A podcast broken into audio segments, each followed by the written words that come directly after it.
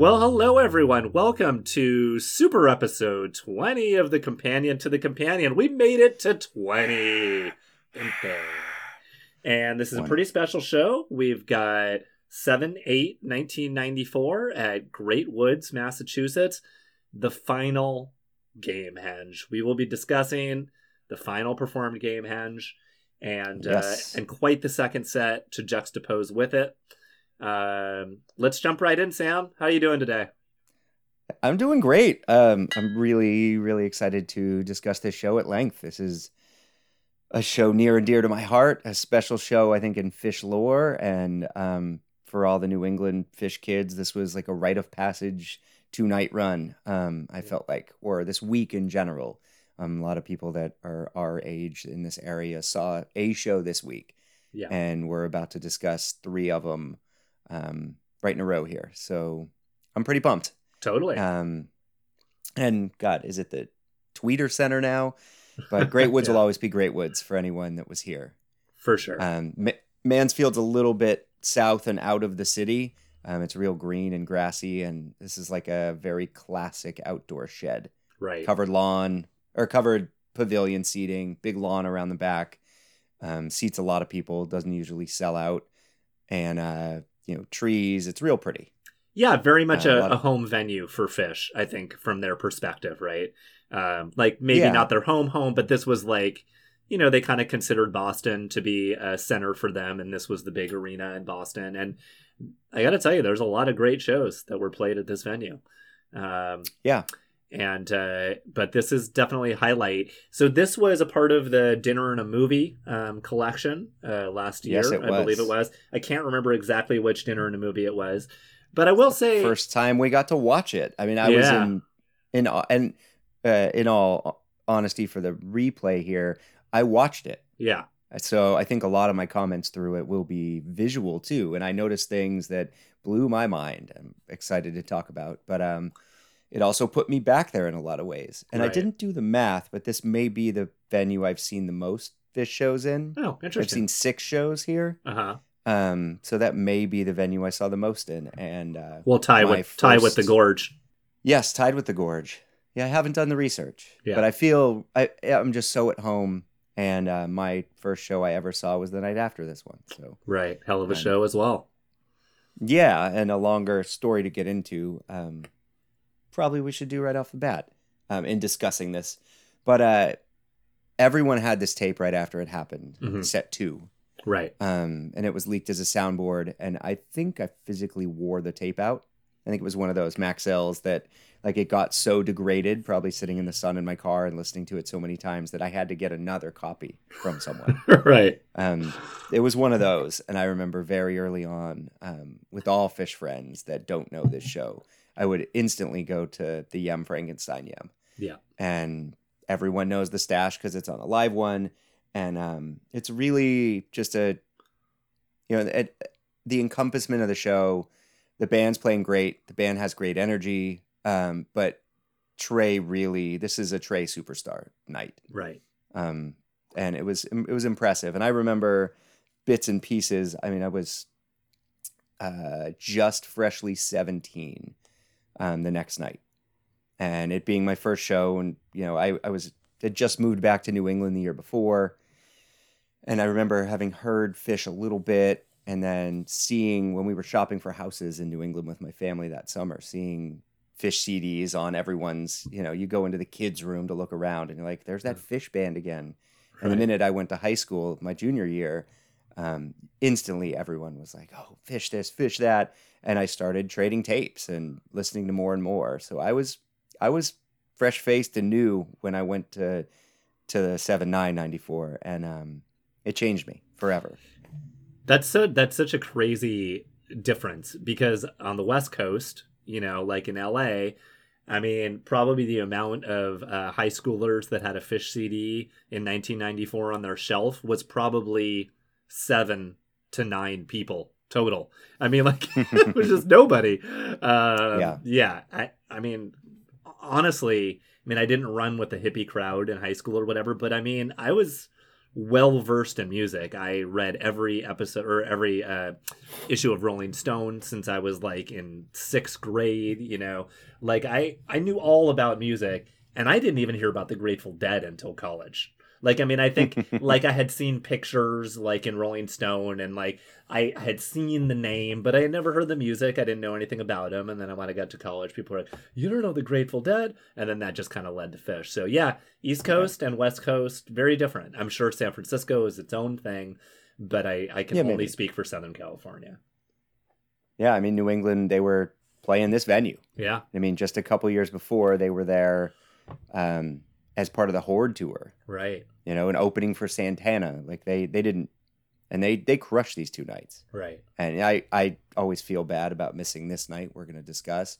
Um, it's like one of those thorns in my you know in my my craw. Right. But uh, I wouldn't have known what was going on. yeah, yeah. You know, so I, I feel like in retrospect, having the you know the next night be so visceral for me and really life changing, um, I can sort of use that lens to look at this night, and it was it was really nostalgic, really special for me. And I've read a lot of reviews about this show, and there are certainly, you know, a large number of people that say seven nine is better than seven eight. Um, Yeah. So it just kind of depends on what you're looking for, uh, but certainly the the uniqueness of getting to hear Gamehenge in a first set and then having a second set like this is is pretty special. So let's just jump right into the Gamehenge real quick and say we Yeah. listened and discussed a lot of Gamehenges, all of them so far. Yeah, well, Uh, well, not all, yeah. but three, Three. three. The three, the three I main think, ones. You know, yeah. the the man who stepped into yesterday thesis tape is what it is. Right. Um, and then there's there's two really early ones, um, five total, I believe. Um, but this is three, and this is back to back. Yeah. Um, so we can move through it a little quicker. But in my estimation, I kind of am not sure which one I like more. I really, really enjoyed parts of this. Yeah, I guess I'd say if I had to choose between the three, I would choose this one.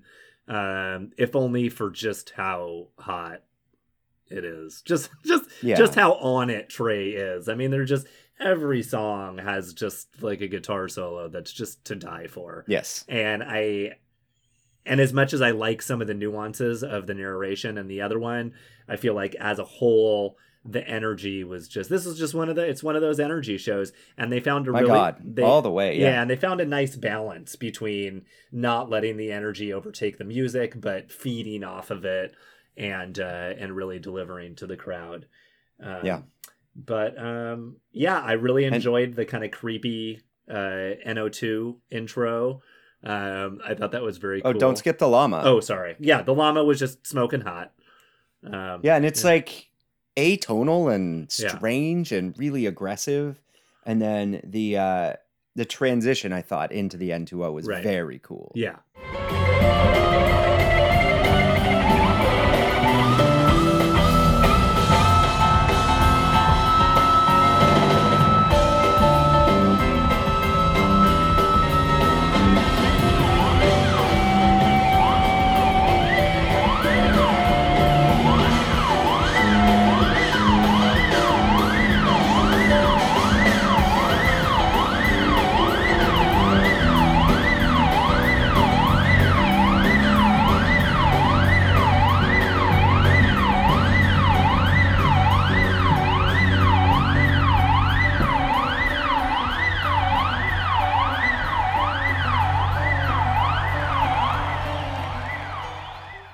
And creepy, like Yeah. you said. It was it was spooky and creepy and um I mean I saw it was at the Great Woods 99 shows, which were really, really fun for me as well. And they did an N2O there. And Mhm. it's just like, what fucking band gets away with this? right Like they're like it's uh, someone sitting in a dentist chair and they're narrating this weird like if you just walk in off the street and you're like, oh, look, this band's supposedly cool. Let's go check it out. And you have a couple beers and you go in. What the fuck is this? right And, and it's so cool. And again, please everybody go watch the video. It's easy to find. Um, but the shots of the crowd kind of tell what people were in the mid 90s like. And I was Yeah. I was there. yeah I had the ponytail and like the baggy jeans and the baggy shirt, and you know, it just everyone looks like I looked then. And It's just great. Yeah. It, it felt so. I felt so at home. But um, yeah, the N2O was very funny. And Yeah. oddball. the difference between this and 99 would be like by 99 people knew or enough people knew N2O that you know at least if someone would be like what the fuck is this and then someone next to you would tell you what it was uh, this Yeah. is like a joke song they pretend like in a dentist chair or whatever um, but in 94 i feel like probably most people i mean i don't know how widely circulated the white tape Yeah. was at that point um, and this is a different enough sort of version that you would just be like, well, what the hell is this? But I suppose Phish did so many random things back then. Maybe, maybe you wouldn't even They'd question roll it. Yeah, you would just be like, oh, they're doing another wacky thing. But super. and they transition Yeah. from that into Gamehenge. I Right. thought that was so cool too. yeah, absolutely. that you're sitting in the dentist chair, you're laying back, someone's pumping you with nitrous, your your ears are kind of you know fluctuating, you're not sure, and then you know eh, oh there's a tape. Uh, if you want to put it on the headphones, go for it. Kind of quote.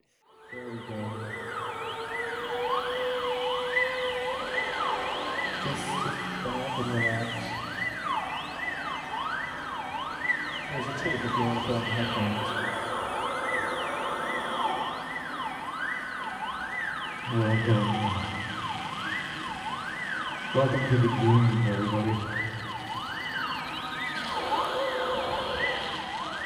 There's a 52-year-old man sitting in a dentist chair up here. And as he feels the drill going into his tooth, and you can feel the pain throbbing in his head, and he starts to think to himself, I gotta get out of here. So he kind of feels himself drifting off into uh, dreamland of a sort, and he's kind of going off into a little bit of a dream. And he closes his eyes and starts feeling himself shut out the outside world a little bit, slowly. Feels himself drifting off.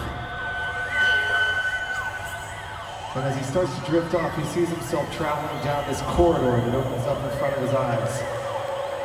And the name of this guy is Colonel Forbin. And Colonel Forbin is looking down this long corridor as he sits in the dentist chair. And he's feeling the throbbing, and as he kind of drifts off into fantasy land, he sees this corridor opening up in front of his eyes and he starts to pass through. And as he goes through it, he walks along kind of inside of his mind, and we can all kind of go through with him through this corridor until he runs into this knight that's leaning up against the wall. The knight turns to him and introduces himself. He says, uh, his name is Rutherford the Brave. And the two of them start talking. And as they talk, Rutherford the Brave looks at Colonel Forbin and he tells him about this land that he's gone to. And uh, the name of the place is called Gamehenge. And uh, as they t- And the next thing you know, it's Game Gamehenge, Right. which was was a really cool way to do it. I thought. And agreed. And uh, Um, Entering into the story, I feel like can always be a stumbling block because you know the band decided it ahead of time. right. but how how you get an audience into the thread of the story i think matters Agreed. so this one i thought was better than the last show i really liked this yeah, I think it's a, a perfect way um, to get into Gamehenge. Mm-hmm mm-hmm and then it's lizards Right. and the story that um my brief trip out west where we got to see each other and was so wonderful Yeah. um was the one story i told you that that really blew my mind with this show that i'd never noticed till watching it this time because i really was focused i sat down and in all honesty when it was on baker's dozen i or um, dinner and a movie i only listened to or watch the second set Oh, okay. I skipped the whole Gamehenge. So at Lizards, Mike Gordon walks back and is handed his modulus bass, Right. um, or at least a version of the modulus that he currently plays now. Because up, uh, this is going to get a little bass nerdy. Sorry, everybody. So Mike Gordon plays Languedoc basses his pretty much his whole career since Paul Languedoc joined and started making guitars and basses. And Trey has never stopped playing Languedoc guitars, but Mike Gordon uh, at Spring 97 switched into playing modulus pretty much specifically all the time. Right. Occasionally he plays a Languedoc, and during recordings of albums, he plays lots of things. But for the most part, he plays his five string modulus graphite. Um, and that is exactly what this guy hands him right before Lizards, and he plays that bass all the way through this set. And it blew me away. Yeah. And it was weird to watch him smiling with how good it sounded. All the other members of the band kind of at points staring at him, especially Fishman, who was like, Yes, I really like this. Yeah. And I think it was a good moment. I'm surprised that I I mean from I haven't watched videos of all the shows, but I haven't seen that bass come out until 97 when it became a staple. Yeah, that's so interesting. I thought that was really cool. I wonder what the reason for that is, or if it maybe it did make occasional appearances and we just don't realize it, or I guess a Q a Q and A question for Mike someday. Is it because his his not over the top love of Gamehenge that it, we we've heard of Right. as it being more of a Trey thing than a band thing? Is it a little bit of a well, I'm going to use this opportunity to try out this new bass in a big room and Yeah. see what it sounds like because you know I, this is more about me as a bass player rather than me as a member of Phish. Like I'm reading way into it, but Yeah. that could be it in his mindset. So I get that feeling. I Mhm. understand. Yeah, Mike. And Mike Trey- seems secretly vindictive. Sure. Yes, and I appreciate that. and Trey really like the whole band is great at this show, but Yeah. he, you know, he he's running the table. It's it's something. Um, but yeah, I thought the bass sounds great, and I thought Page in his solos and lizards, um, was really stepping up. Yeah. Yeah. Great page. He was so adorable at this time. With the his hair was kind of puffy, and yeah. He was the cute one. Yeah, he was the preppy one. It just Yeah. had, he had a real good look going. Right. Yeah. he he was the guy for normal girls. Yes, Yeah. yes, Uh, so soft. So gentle. yeah, so lizards, and then we do a little narration, and then we go into Tela. Um, very well played uh, version of Tela. Yeah. Um, yeah. Also enjoyed it. Don't have a whole lot to say about it. Um, do you? Yeah. I just thought it was good. I liked the Tela from the last Gamehenge a little more, but I thought this one was really great. Yeah. Um, watch the camera work; it's pretty funny. Uh huh. Um, but then this Wilson. Uh, so there's a couple things that came out, but one of the themes of the night, I felt like the audience was. It was just a rockin' audience, Yeah. and this was the first of what's at least four clap-alongs. Right.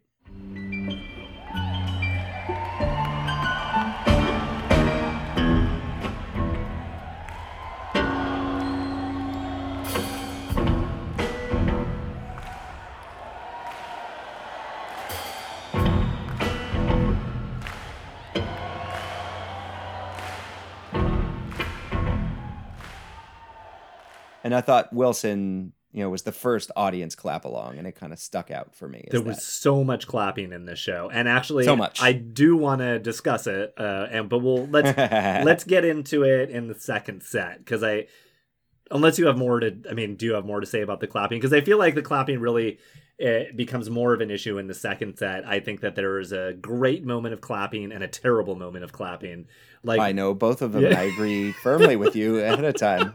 But this one I thought was non-consequential, and it was it was just fine. yeah, yeah, Um, and the only other thing about Wilson was before the Black Bloom part, Trey ties the drill back in uh huh, from the N2O that I thought was really fucking cool. right, Like there was just so mu- they were so clear-headed, all of them in this show. It was smart, snappy, like the the improvising was so well thought out. It just it's a great show and um, that was a really smart moment in Wilson, I thought. You know, it oddly reminds me of a show kind of like a Clifford Ball, like like almost like a festival show, like a pre-festival show where they Sure. where they kind of knew that they had this like captive audience that's very familiar with their work. It's not like they're playing in Oregon or Indiana or Canada. They're playing in their hometown where everybody knows them. They and they're playing this really special thing. They had just played Gamehenge. Um and so you know, I think most of the audience when they started it up were like, "Oh shit, we're getting it too," and that kind Yeah. of pushed the energy. And I think that they delivered in a way that they often do only at festivals. Um, sure. or maybe not only at festivals, but they do have a good record of really delivering at festivals, and I feel like they really and this show doesn't stop delivering. No. Top to bottom. it keeps is building. It just keeps getting Yeah. better as far as I'm concerned. Unreal. Yeah. Um, Unreal. so uh yeah so to the the wilson um we go to the AC/DC Bag and uh yeah and i thought it was a great AC/DC Bag had a Yeah. super awesome build um towards the It's end so tight at the top. Yeah, ripping solo section. Really great. yeah Tight, you know, compact version, but really, really great. yeah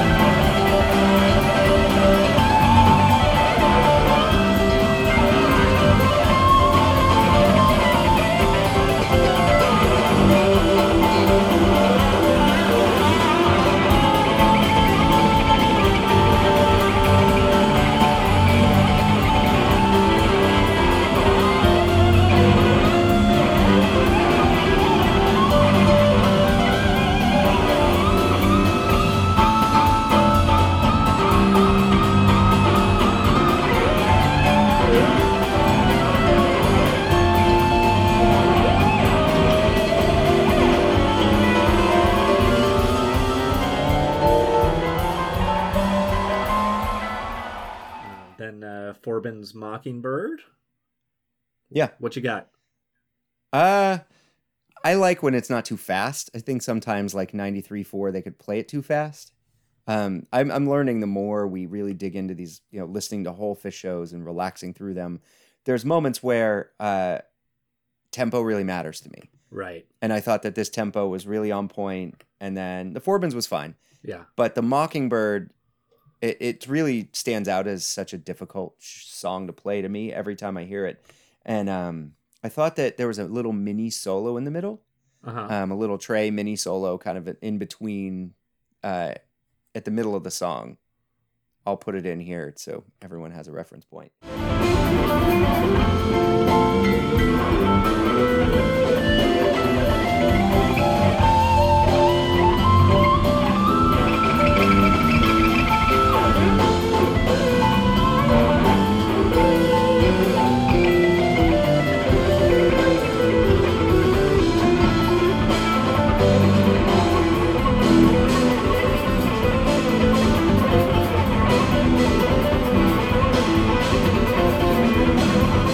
Thought that mini solo was really, really great. There were those moments where the the little composed sections had that extra bit of something to them. right. Um, and if it was Trey, kind of who normally plays a little like a clean little line, it was augmented with a few extra notes, extra flourish.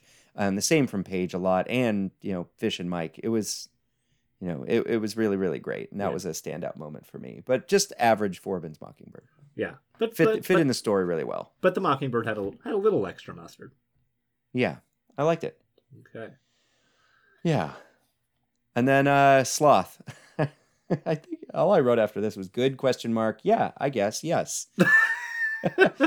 Sometimes I'm so into the music that I just don't write little notes I yeah. like, yeah. Yeah. you know, uh, it just passes by and I was like, did that just happen? I don't know. I was I was lost. So maybe it didn't grab me. Yeah, I mean, it was a pretty standard sloth, but I like sloth is one of those songs where if it's got the right energy, I don't care if it's a little sloppy or if it's like super. It doesn't really matter to me that much because it is kind of like an energy song, and I just always get a good kick out of the. I just love the lyrics to sloth, and Yeah. um, I I'm sure I've mentioned this on previous episodes, but like Rip Van Winklin was always like one of those lines that I just didn't notice for the longest time, and then the first time I noticed it, I just started laughing so hard, and I was like, "Oh God, these guys, these guys, I love their sense of humor." Uh, what a Yeah, stupid, I- stupid, stupid- line. That's the The greatest. stupid line of like the tying back the fee lyric to the take that piece of paper, slice your nipple. Oh yeah, Like it's such a. I see why people are think this band is stupid, or that's why this band never gets on the radio. I understand, but it, the way that it's referencing other material and how it all ties together, it when you're in the world, if you allow yourself to enter into the Phish world, yeah, um, that stuff is so great. yeah, And and I, this might get tangential, but we I think we're both fans of therapy, um, in its own special way, and um, doesn't sponsor this show, but um, if they did, we'd we'd you know take their money and talk about it. But uh, for me, you know, life life's hard yeah, um, often, and especially as you get older and responsibilities build. But um, having the opportunity to do this podcast and see you as often as we do, and spend this much detailed time listening to music again, and seeing it as something, oh, I got to get this done, rather than just pleasure, but then getting so much out of it. Um, this is like therapy for me. Yeah. So even if I say like, yeah, I just kind of blew through the sloth, that was four and a half minutes of my life that were better than a lot of the other four and a half minutes. Yeah. So, um, thank you, I guess is that's a long way around. Thank you. And if there's any, you know, people out there who want to sponsor the show that, uh, you know, are in, are uh, providing therapy, we're fans. Big fan, big fan of therapy, much needed in these times. Uh, or start a podcast, a music podcast with your friend and just talk about and listen to a ton of music. Yeah, no, you're right. I mean, I helps. I love listening to Phish, but if I know I'm going to get to talk about it with someone else, and it's the same about a movie, you're really experiencing any art. yeah. yeah. You know, the discussing of it just it uh knowing that you're going to causes you to pay attention in a different way. Um, Yeah. and uh and you're right. It's it really can be a much more euphoric experience um when you're really in it like that and you force your brain to kind of stay focused because Yeah. I think we both do good with attention spans. I, I feel like compared to most people, I have a great attention span, but it could always be better. Um, and kind of like knowing that this is, uh, you know, quote unquote homework, I suppose, you know, it does, it makes you focus a little bit more. Um, yeah, it's good for us. so yeah, so so sloth, you know, didn't didn't necessarily make it deep into our hearts, but uh we, we weren't mad at it either. Um and next comes uh McGrupp. We get to the kind of the final the final wind down of the set. Um not like a crazy long or super improvisational McGrupp, but very well done. Yeah, I like Yeah. this a lot. Yeah. I thought I always forget how that post lyric section it just hits so hard. Yeah.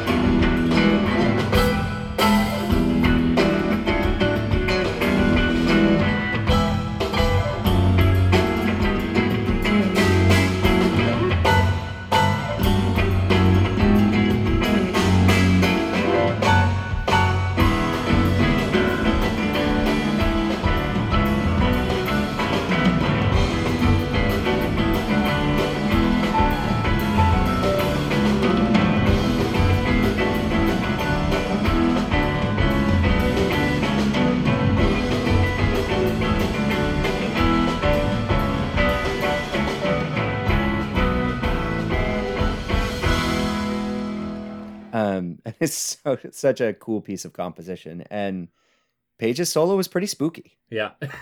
Like it got it got dark and sp- it it covered a lot of ground in a short time, and I feel like this show does that a lot, where yeah, it doesn't waste its time. Um, it gets right to things, right. and I thought through Page's solo and the way Trey, Trey kind of climbs out of it with a big energy finish was it just was great. Right. I enjoyed it for a tight version and compact version. It really it hit a lot of good spots. Yeah, and then Trey, I, hmm. I agree. And then Trey kind of wraps it up, and then we do Disguy- Divided Sky to finish, which I think we agreed last time is the perfect way to end a Gamehenge set. Yeah, and I just wrote Rockstar Trey. Yeah, I think I wrote that after a handful of songs Yeah. in this, but I think that was he really completing this and doing it so well, and the band had a you know it was a great performed run of Gamehenge, and it felt at the at Divided Sky where he was just relaxing right. and letting all that pent up nervousness and energy of performing this in front of this giant crowd out, and just whew, getting it all done. right. And uh, you could sense that through the rest of the show. It was just so excited to be just playing guitar now. yeah, totally, totally. so now it's time to Yeah. rock. So that's set perfect, one. perfect closer. Yeah. Yeah. great, great Gamehenge. If you're looking to hear a Gamehenge, I think this is uh certainly a perfect one to listen to, especially since Yeah, or we go watch. yeah, it's really fun or to watch. watch. You have soundboards now. It sounds incredible. Um, Yeah, go to So- Live Fish and, and download it and listen to it. It's it's it sounds great. So getting to the second set, um, we have the opening pair of songs. We got Rift sample. Um, so let's let's dig into the Rift sample and then we'll kind of tackle everything else. Um, Yep. I listened to this riff knowing what a big fan of Rift you were, and I'm thinking, what is Sam gonna think of this rift? Is it gonna compare to other riffs? And I didn't remember it being quite as incredible as I felt it to be on this listen. Uh, when Hmm. I listened to it, I, I was really blown away. Um, I, I don't think it's quite three twenty ninety two, but I but I do think um, it's a pretty nailed it rift.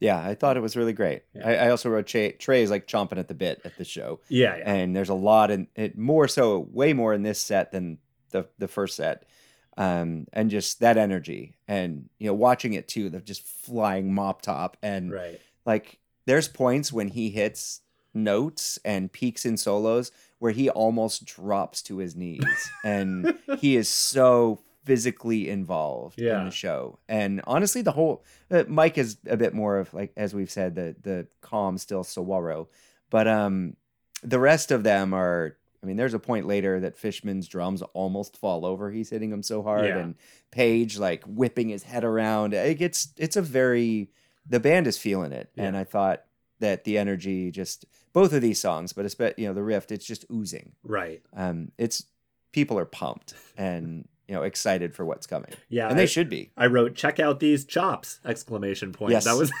that's what I wrote. Many many chops of many kinds. um, I remember when we watched, uh, when my wife and I watched this uh, dinner and a movie, we were kind of like halfway through the second set, and she had never seen, you know, like earlier, you know, we've watched tons of webcasts, but but to watch video of the early, you know, band. I mean, she'd seen clips, but I Yeah. think this was like the first show she watched all the way through, and I remember her just kind of saying like.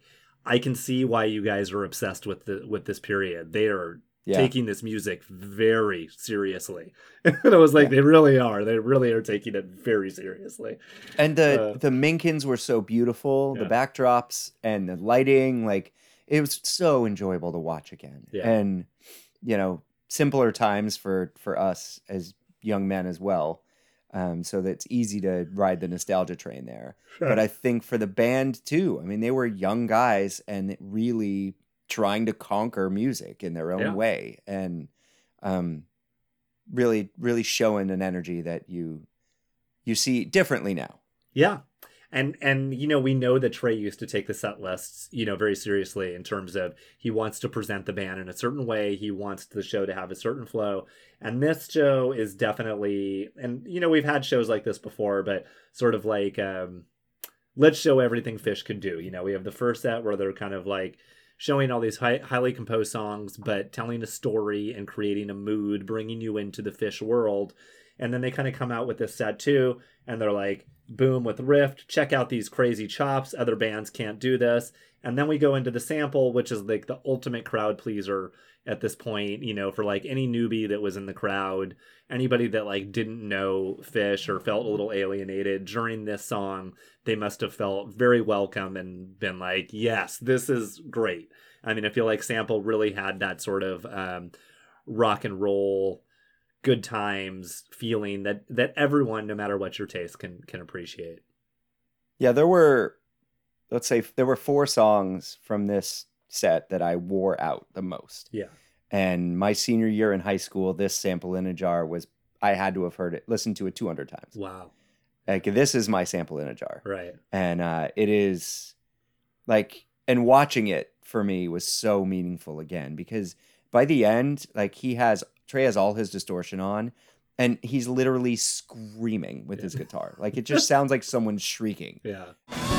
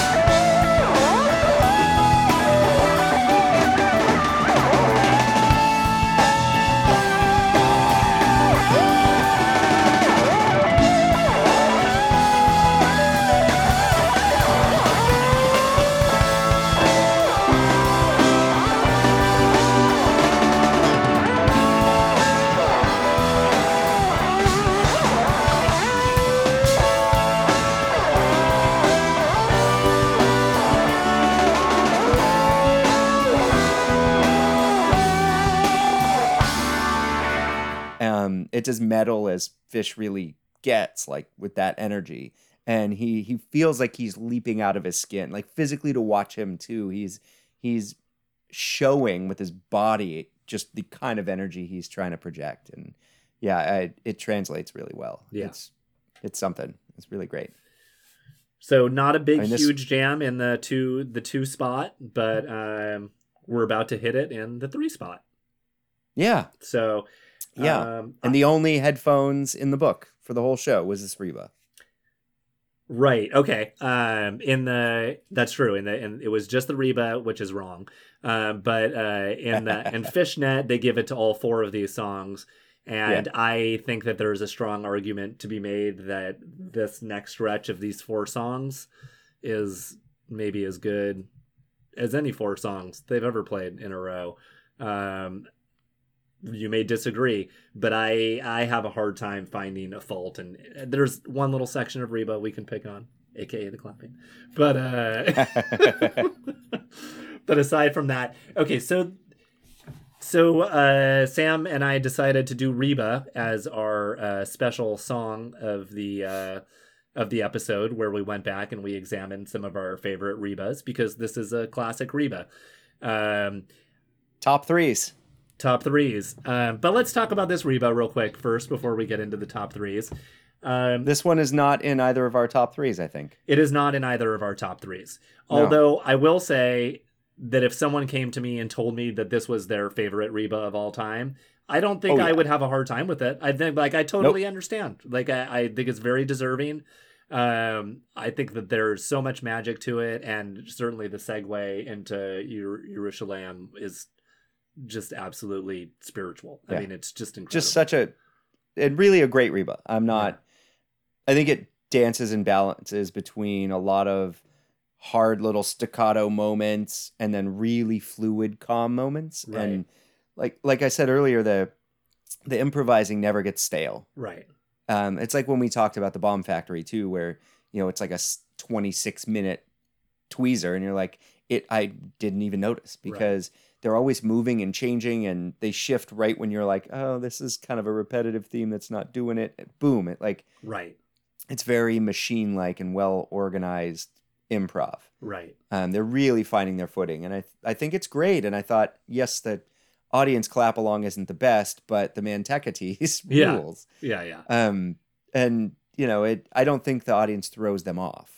No, no, not at all. I I know I didn't see a lot of. I mean, I didn't see any shows back in this era, but I have read that people that did were kind of like hated the clapping, kind of like the 3.0ers kind of hate the woos. Um, and they kind of Yeah. like woos get compared to clapping. And I think that this set has what I wanted to say has a good example of in Reba when the clapping starts, it's just unnecessary. Um, and it's like a way for the audience to join in with the jam so that they kind of feel like, oh, we're like clapping along with the jam. But it's not adding anything to the jam. In fact, it might be taking away from it slightly. Yes. So whereas I can appreciate the feeling, um, I kind of I tend to think of uh, Woodstock when Sly and, Sly and the Family Stones trying to get everybody to sing along, and then nobody's singing along, and he's like. I could tell that some of you don't want to sing along because you think it's old fashioned, but it's old fashioned because it's a great feeling and it works. It worked then and it worked now. Everybody, you need to sing along. and and I do think that there is something to audience participation that is really wonderful. Um, and I think the same can be said for the woos, where sometimes it really works and other times it really doesn't. And in Sure. in this Reba, I don't think it works, and I was looking forward to them stopping. Conversely, yes. it happens again in the Yem, and I think it adds so much to the Yem. Um, Yeah, it's I- one of the moments of the yeah, show. I think it pushes the Yeah. Yem to another level. So I think it's interesting to have both of these uh, moments in this set. I think it's really cool. Yeah. Um, Yeah. but yeah, amazing Reba, and I do think that um, it has like some kind of uh, like rockin' sections to the. I don't know if rockin's the right thing, but intense moments in the jam and the way it kind of melts into the Jewish hymn, um, and just having a band do the Jewish hymn, and Yeah. to just kind of imagine, uh, you know, that Mike's grandma is in the in the audience or whatever, whatever the He's reason. from Sudbury. It's Yeah. close by. yeah, I think I read that that was the reason why they learned it. Is they Yeah, wanted yeah. to do something for the grandparents, and that just makes it even so much more charming. Um, Yeah. So so great Reba. Um, Yeah. But uh, let's get into some other Rebas. Yeah. Okay. Uh, we we both listened to a lot of Rebas in the last few weeks. yeah. um, surprisingly, not that many diverge that far from one another. Right. I thought there would be more out there as I really did the research and listened to, to a lot of them, that there would be more variation Right. than there actually was, um, which surprised me. But uh, I don't know. What, what was your take as a broad whole before we drill down? Well, I I agree with you. I mean, I they Reba kind of goes in um you know eras. You know, so you listen to a bunch of 93 Rebas, they're going to be kind of similar 94 Rebas. And they start to get to like 97, 98, they start to get different. Um and Hmm. then um and then there is the one from It in 2003, which I do think is a pretty great Reba. It wasn't great enough to make my list, but I do think it's absolutely worth a listen um, if you're Yeah. gonna go listen to Rebas. Um, and then I did check out a couple from 3.0, but again, uh, Trey's tone. I just there's something Hmm. about there's Hmm. something that that I require out of a Reba, and I apparently it's Trey's 1.0 tone. So I I, I don't know why that is. Yeah, ours are all going to stay in that vein. Yeah. as as per usual, I guess. But you told me, you texted me that you had three different ones and they fit into the category majestic, classic, and different. Um, so, Yes. so I chose three Rebas that also fit those categories. So let's start with classic. Uh, okay, I'm gonna. Do you want me to guess yours first, or do or you? yeah, I like the guessing. So so before we started here, Ian said he was going to write down and guess my three. okay. And, um, so I, I, think I see the piece of paper. I think Sam's classic is 1231 95. Uh, it's on my list, but that's my majestic, Oh, that's your majestic. not my classic. Oh, damn it. Okay. Um, Okay. My classic is, and this was the hardest one to pick.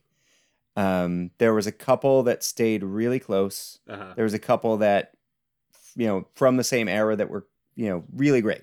Okay. But um, I think because of where it sits in my heart and how good the recordings are, it is Spreckels, 12 8 94. Oh, okay. I thought that was going to be your majestic. Nope. But that- that's I also that's on my list. All right. I'm, I'm two for three so, So- far. You're flip flopped. um, so the the Spreckels show, uh, you know, Ian and I having met and lived in San Diego a long time together. Um, Spreckels is this gorgeous little theater downtown, and we saw a number of shows, and I'm sure you still see shows there. Um, Yeah. Really great place. Can't say enough about it. And uh, to have seen Phish there, they played two nights in a row. Our friend Danny was at one of them or both of them.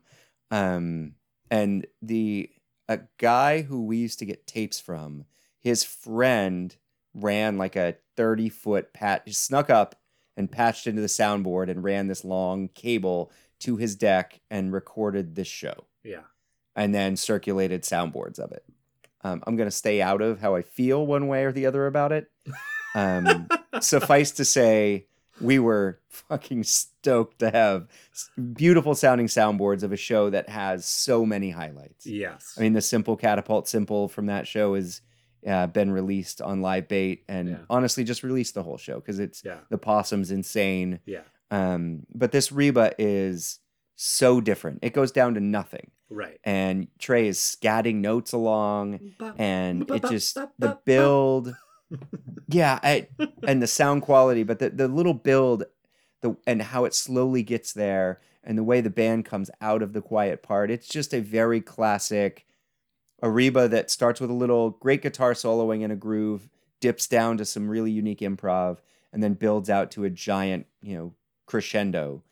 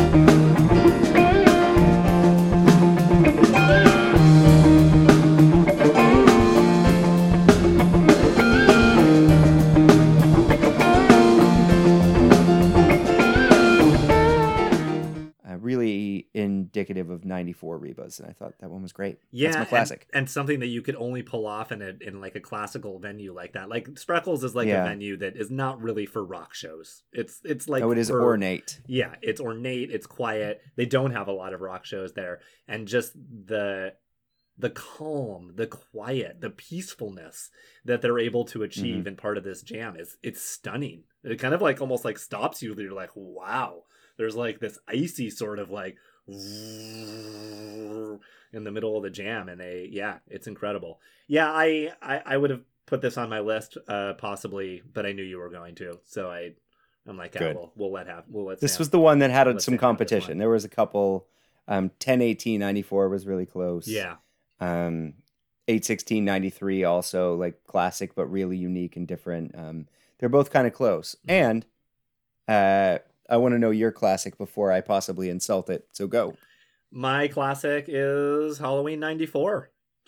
Uh, See, I didn't want to insult it ahead of time. but well, but please do now. I, I'm curious what you Well, have to every say about I, it. I want to know. Uh, I just always don't think it's worth the hype, and I didn't Yeah. again this time because Right. I would say the general consensus is Phish fans of 1.0 Phish, especially consider this Reba to be one of, if not the peak Reba of all time, well, now I will. and I've never been able to know why. I will say on like on Phish.net, you know, they have like the jam charts and they have like selected Rebas and then they have ones that are highlighted in yellow, which are the really special ones. And this one is not a yellow one. So I Oh, think I think in retrospect it's fallen off that list a little bit.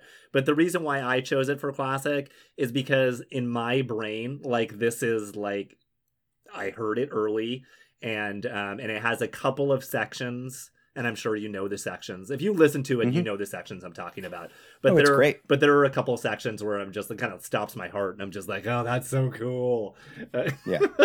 um but I really I did struggle with this one. There was a lot of competition for my classic and it was hard to choose.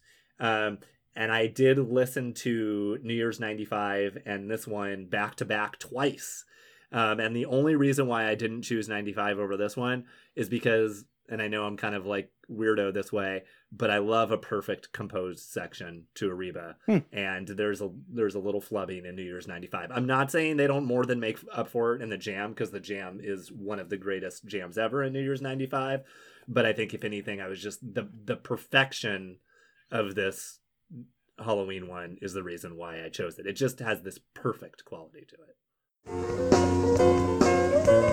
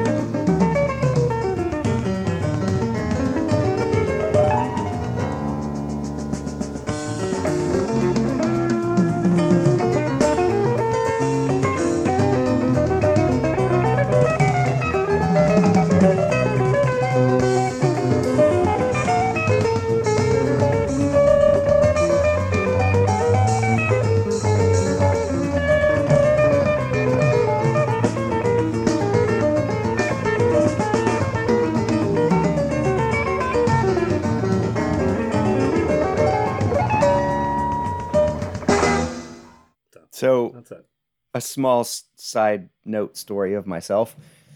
The only show I ever saw from the rail in- the front Yeah.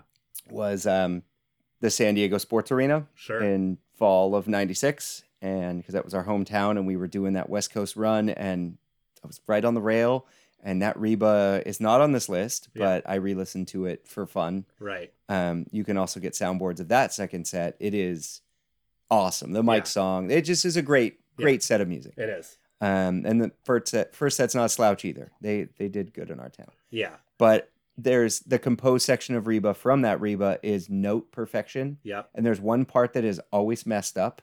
Not always. It's Uh-huh. often missed because it's very difficult. And when they hit it, like with a little, not not only hit it perfectly, but there's a little mustard on it. Yeah. I screamed at the show, and I still think I can hear myself on the recording. oh, that's amazing. So, Oh, I'm I'm, proud gonna of go, myself. I'm gonna go back and Um, listen to it later. Um, but yeah, uh, yeah, I, I I don't want to shit on the 1031. I I don't know if you listened to the 1018 from a little bit before. I did. Um, I think that's better. Yeah, and I think that it hits better sections. It's longer and has some really cool, um, interesting themes that it goes to. I think 1031 for me, what happens is that there's there's some drag time. That's Yeah. the only thing that gets to me. Right. I think the flow gets lost a couple times, and there's a couple like it it builds up nicely, but then it kind of pauses before it moves forward again. sure. Um, I mean, I watch, I surf and I watch a ton of surfing contests, and the judging criteria is based a lot on speed, power, flow. Right. And so sometimes you can attribute that to, you know, the riding of a wave, which I know Phish is, they're big water themed people uh, as a band. And I also am that way, and I understand how energy flows that way. So it's when, it's how you harness the energy with speed, power, and flow. Right. And I feel like when the flow is interrupted and there's kind of the downtime, the the totality of the ride itself, or in this case the song itself, um, becomes slightly degraded only because of those sections of waiting right. for the next moment. Um, and it's one of the hardest things to do, both as a band or a surfer. Right. Um, and I in this that that really gets to me. So maybe that's why. But I still think it's an epic Reba. Everyone Yeah, should yeah. listen to and know. Know oh, well. for sure. Yeah, I, and I think another thing, like compared to the 1018, is sound. You know, like for a song that's like as Yeah. delicate as Reba, it's kind of nice to have a soundboard. I mean, you can like hear all the nuances, and then you listen to I just like. want them all. Yeah, no, I know, but I, I remember listening to 1018 and just being like, all right, I'm wading through some hiss here, and you know, like it oh, doesn't sound. it sounds horrible. Yeah, so I think that always kind of plays a, a role um, into Kevin, it. Again, I I kind of give them out, buddy. I almost uh, give them out, Kev. Come on, Kevin. I almost chose four four ninety four again. I don't know what it is Hmm. With that show, um, but it was a little bit too tease heavy to, I guess, give it. uh, Yeah. it was a little more gimmicky, although it's really fun um, and it's really well played. Um, and then there are some of those like lightning fast rebas that are also really impressive in their own right. Um, but Yeah, I like the any those. 92, 93 Mike Gordon tone too. Yeah, Like he's got that filter on every time, and it's kind of I don't know. It was it, this is my Reba zone. yeah. Uh, Majestic. Okay. What do you so got? Majestic New Year's ninety five. Go for it. Uh, well, what's yours? You know mine. Oh, okay. Um, so for Majestic, uh, I'm gonna go Gorge 98. Um, and uh, this somebody posed the question: What are your three Phish desert island jams? And the Sure. first, the and this is crazy, but that was the first one that I thought of. And I know it's because of the sunset, right? We watched it. They they basically played this Reba and they jammed the sunset down into twilight.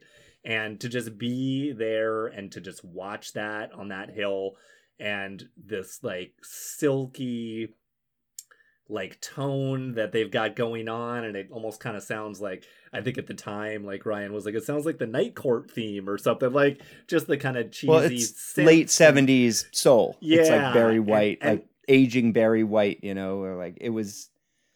This is my different one. oh this is your different You one have oh, my okay. whole list. all right so But we were there together, yeah and I remember being in that moment, and it was life changing. yeah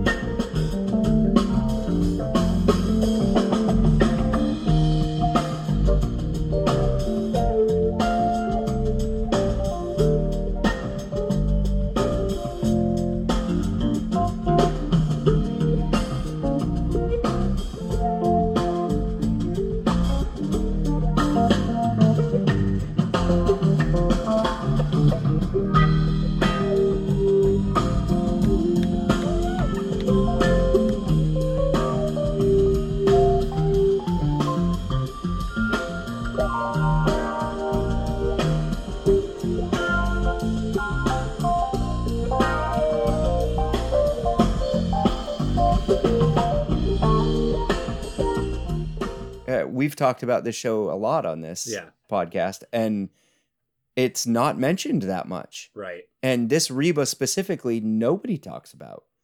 And it is like there's there's two moments in it that blow my mind. One is just through the through the beginning part where there's no solos and it really has this groove that is so amazing and Page's on the Rhodes the whole time Right. and there's that one perfect build and then he hits this like this little trill of notes that sound like a bucket of water is poured over you yes. and you're like you can't help but go what the fuck is this and to know you're at one of the most beautiful music venues in the world while the sun is setting and Yeah. then the second one you know the Trey solo is good it leaves a little at times to be desired compared to those 94 5 Sure. but there's a moment way towards the end when I remember the sun was actually setting and Yeah. the sky was like orange pink.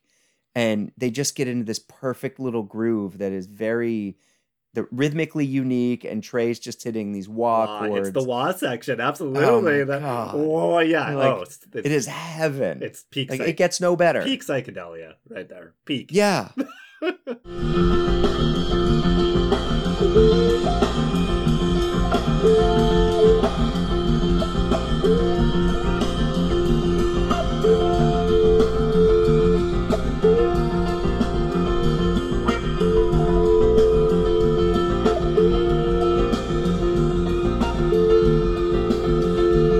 So I, I everyone needs to seek this show out, and the audience recordings sound amazing. Yeah. This is one that I don't care if it's released on soundboard because it sounds whoever did the audience recording was like it just sounds like heaven. But don't get us wrong, Kevin. We'll take a soundboard.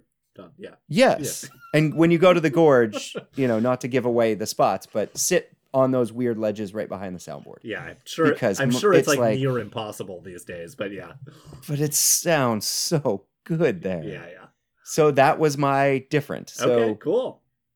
bouncing to my majestic then and then your different uh new year's 95 Yeah. which again is just considered by many to be peak reba and for me having been there and been a part of it and loving that song so much i don't know that it contains my favorite trey solos which i think a lot of 95 rebas do Right.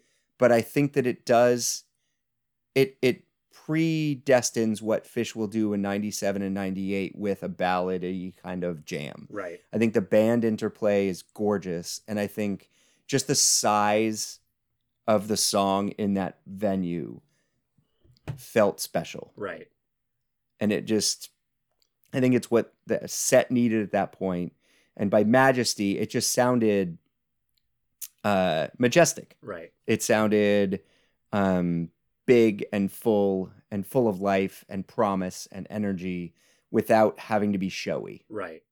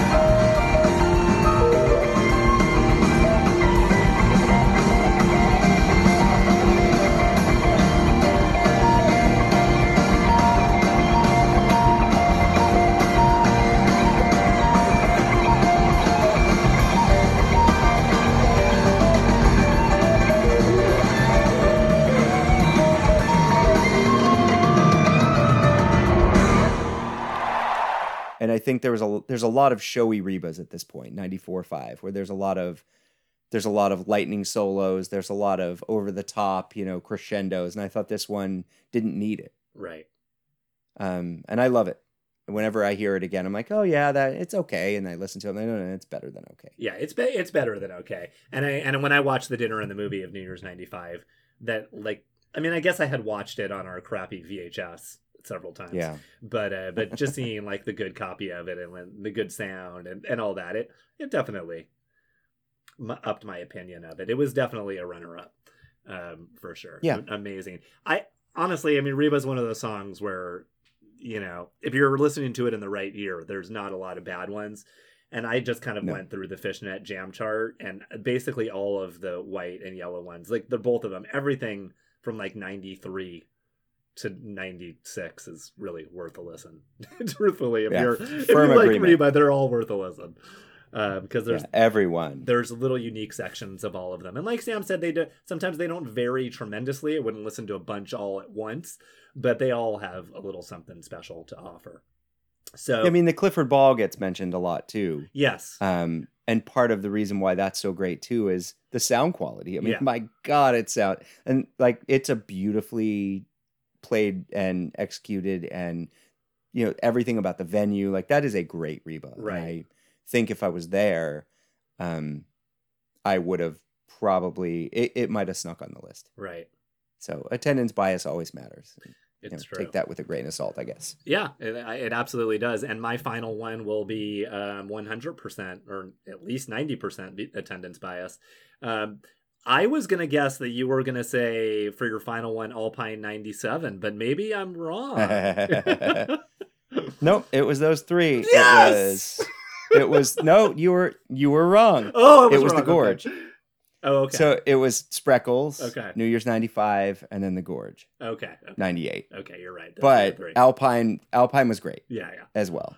Um, yeah, that's an that's an awesome Reba, and that was another one that I kind of considered, but it wasn't quite to Gorge level, so I couldn't like do it No. there.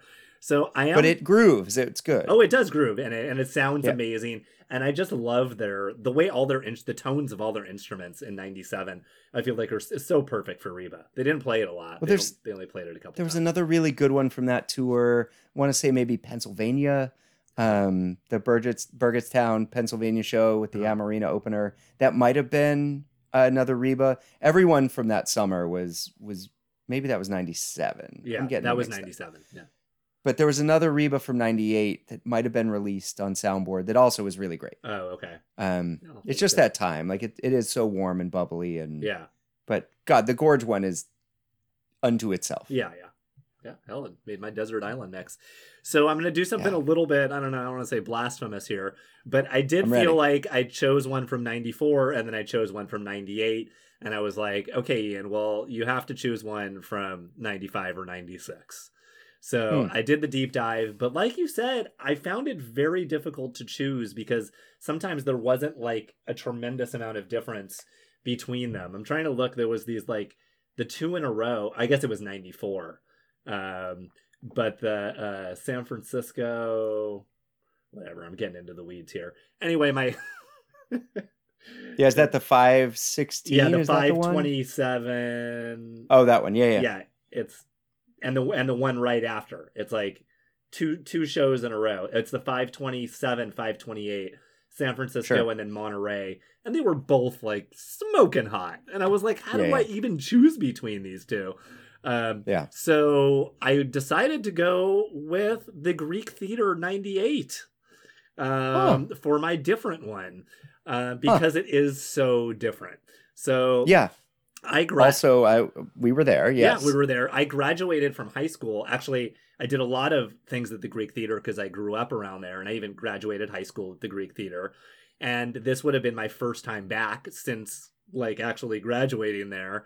And um, my buddy's girlfriend at the time did mail order with me. She mail ordered for me, and guess what? She scored front row center.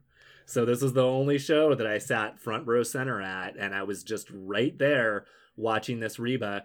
And it's you know it's a great Reba. It's like kind of expansive. It's It's, big, cool. and then it Yeah. went into like this huge ambient bass bomb jam. Like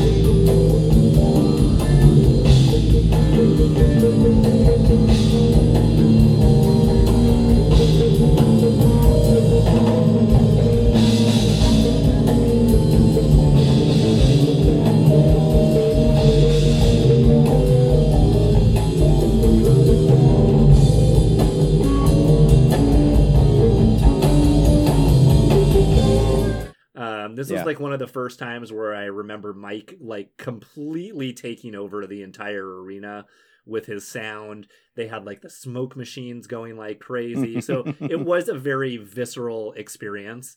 Um, and upon re-listen, I didn't think it was gonna be as great as it was upon re-listen. It still sounds like shit. It's not a great recording, but Yeah. you really can get um, you get the feel of how big and how powerful and how invested they were into making this a special jam. It wasn't like they kind of just landed it on accident. It was kind of like this is going to be the big jam in the second set, and it was. Yeah. And there's not a lot of second sets where Reba is, especially in this era, era where Reba is like the heart of the second set. Um, and I think that's super cool and and worth a listen. So that's why I chose. Yeah, that show was a bit of an outlier. Yeah. I really loved it. And you know, we my first I, I have some really good memories of Griffith Park and the Greek in Yeah. different ways. I remember the I want to say third time I ever delved into the world of of the dreaded L Sure. uh well i was i was 16 and 15 16 and my friend had borrowed his dad's minivan um and we drove from orange county to go see the pink floyd dark side of the moon laser show Sure. at the observatory Uh-huh. and i remember driving by where the greek theater was and thinking i need to see a show there Right. and then eventually that summer, I did see a show there. I saw um, the Jayhawks open for the Black Crowes. How did I remember, remember that? I, was just about to say, was it the Black I- Crowes? yep. How did I Snuck that? weed in in my shoe, and I was so worried that I was going to get arrested at security. Yeah. There was some much older lady who whipped out a little mirror and was doing lines of coke behind us, and Yeah. it was it was so much. I I felt like a big boy. It was so much fun. Yeah. I, I still applaud my parents for somehow just letting me go see a rock show at an hour away with uh, other six. No, it was just sixteen year olds. We had we didn't know what we were doing. Yeah. Um, and then when I moved back in college, and I had just met Ryan, but I didn't go with him. Um, I went and saw Phish in '95 at the Greek. Right. Um, that show was fun, but a bit of a letdown. But I did get to sit up on those little side things, like up- Yeah. way up on the edges. So that was a pretty cool place to see. And you saw Cryan. yeah, sure did. I sure did. Uh, a good, I remember a good 2001. There was like a couple things, but Yeah. this show was eh. And then um, I didn't see them till this show, Right. and this was preceding Halloween in Vegas that we were so excited about. It was the tour opener, Yep. and so I think it gets overlooked as a little like outlier of a show. Right. But man, it was so good, and I, I, correct me if I'm wrong, but I feel like I watched the first set with you, or somehow I was way near the front too.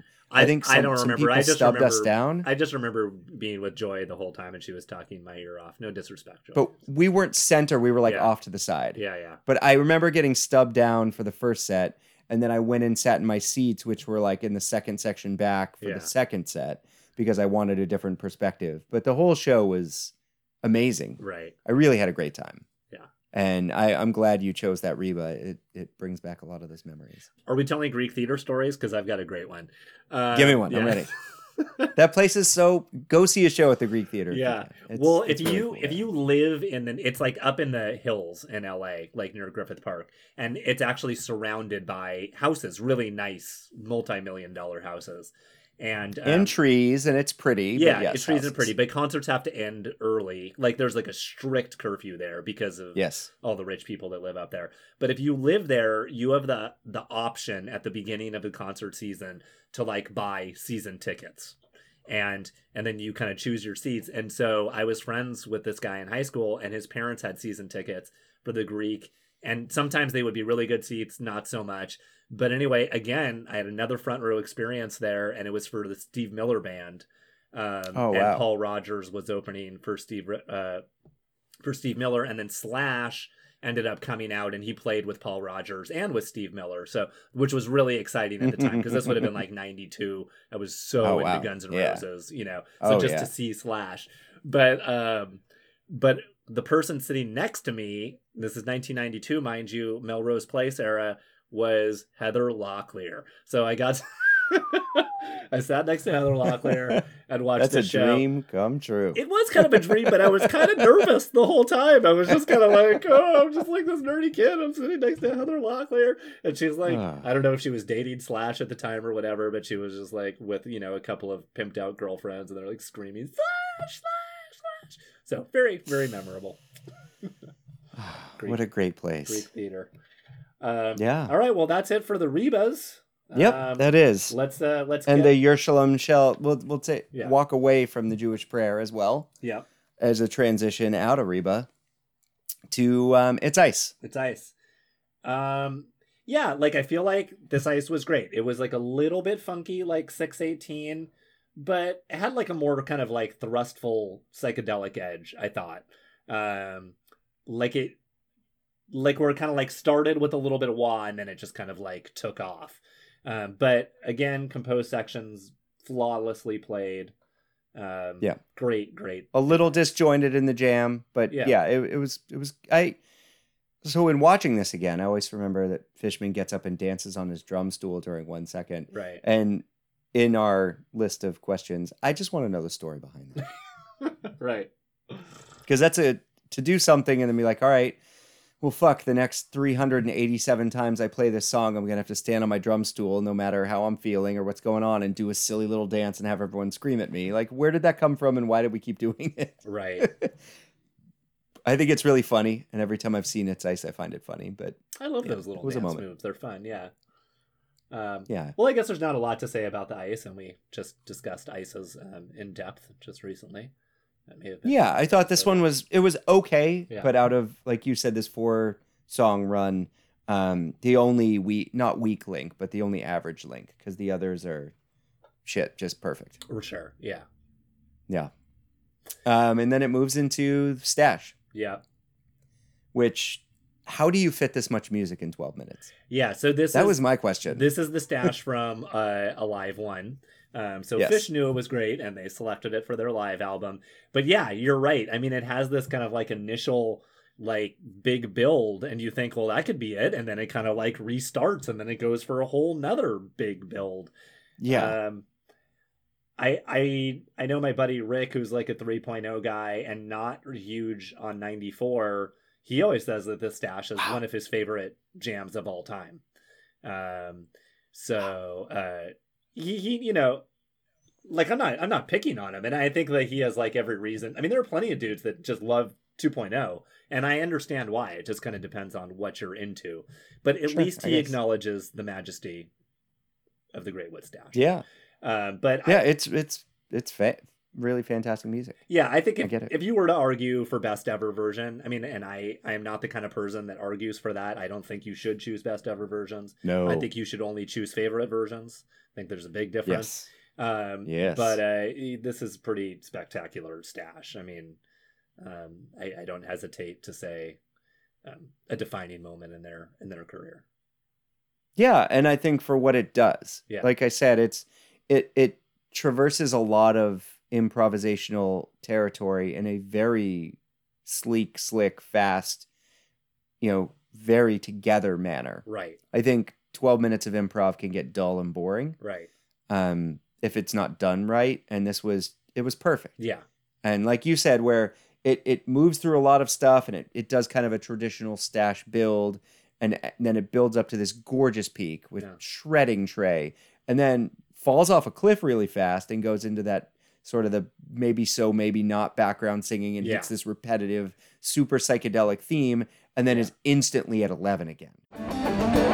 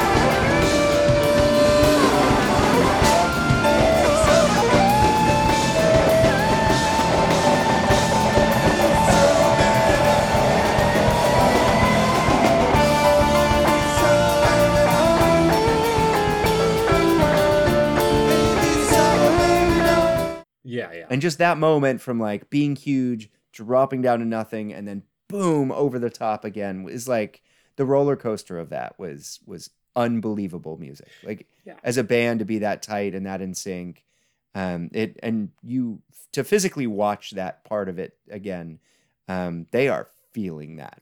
yeah. All of them are feeling that, and like this is one. This was the moment where I think Fishman's gonna knock his drum kit over right. when the when the video goes to him, the whole thing is just shaking, and he's hammering like the China cymbals up high, and he's like normally he he is able to achieve a huge amount of music without a lot of physical motion. right. Like he drums very, uh, his body is very conservative, but man, it is that drum kit is wiggling on on the riser because he's hitting so hard. It, Yeah. it it's amazing. And Page too, like I think he's gonna slam his head into the lip of his piano, like as he's playing. Like the whole band is is really getting at And. Trey's fingers um, are moving so fast and he's doing so much wild improvisation and there's like Yeah, I guess not a lot of thought, but there's certainly something flowing from him. And you're kind of like I remember watching it and just being like, how is how is it going from like his brain through his body through his fingers to the guitar like so seamlessly and just he was Yeah. really in the zone. And yeah, they really kind of um perfecting that psychedelic turn um, in jams like this. Um, they're just unmatchable in other bands. And I might say, Yep. I don't want to speak for, you know, new fans of Phish or people that are just kind of getting into Phish, but when I first got in, when I first got the live one, you know, the live album, I had been listening to them for, you know, a couple of years or, yeah, I guess like a year and a half. And I, I felt pretty versed with their music, but, and I could handle You Enjoy Myself because it's very like composed and I had listened to it, you know, a number of times off Junta. But at the time when I got this, the tweezer and the Harry Hood were probably a little bit out of my comfort zone. Um, in terms Hmm. that I just didn't quite understand what was happening yet. It took me longer. Sure. The the Harry Hood I figured out before the tweezer, and then eventually when we had your magical psychedelic birthday party, that was when I finally understood that tweezer because I do remember kind of like having the tweezer on in the background and being like, "What is this noise? This is not music." And then eventually I heard it, you know, in the right way when I understood how Phish improvised and how the music worked, and I was like, "Oh my god, this might be the greatest thing I've ever heard in my life." Um, we had fun that night. Yeah, remember and I always thought it was- really great. kind of cool that my opinion could vary so much. But what I, my point being is this stash was kind of like the most I could handle at the time. Like I remember getting the live album and listening to this and just being like, "Whoa, that was about the most intense musical Yeah. experience I've ever had, but I still understood it. Um, yeah, yeah. and and so I think that that's kind of a cool thing. Yeah, and I think that it will live on forever as kind of like filling that role of being like um, a good entry point into the heavy stuff. I guess I might say. And the quality of that recording, like Yeah. as we talk about Kevin Shapiro releasing live recordings for us, I know that both summer and fall 94 were multi track. Every show was multi track recorded for a live album. Right. So if they're mixing stuff as good as they like, Yeah. I, I just, yeah, like, uh, this stash is amazing, but I would like that quality for all of it, please. Yeah. Because I, I get, I know what where my free time would be spent. um, but to move from that stash to this yem, Yeah. like this is uh, there's gonna come a time where we choose to enjoy myself to be our we have to pick our top threes and I, i'll hard heartily say now i don't know that i'll be able to not pick this one um so we can discuss it now when we hit that point in this podcast i may just say um yep remember we talked about that one that's the one Right. but uh it just sits so deep in the lore of what Phish means to me yeah. like I don't know that I needed to re-listen to this at all. Right. I know every note of this. yeah. Um so rewatching it was really fun because, you know, I'd only watched it once or twice. Right. So seeing it again was amazing, but every note lives within me. Like I feel like I could scat sing the whole song. Right. When do you think the I, I'd have to go back and do some research, but and I'm not going to do this singing, but the the da da da da da da da da da da da da like when Yeah. did that first start in Yem? Like I mean, this is the per, like this is the perfection of it. I feel like they Yeah. really j- just do it perfectly. I don't know, like Yeah. 3 4, 93 94 that stretch. Yeah. It's kind of like how the groove is in the heart baseline became the thing in like 98, 98, for a while there. Sure. Um it's just sometimes the theme finds its way into the song. Yeah. But yeah, it compose section perfect. I thought Mike shreds bass all the way through this song. Yeah.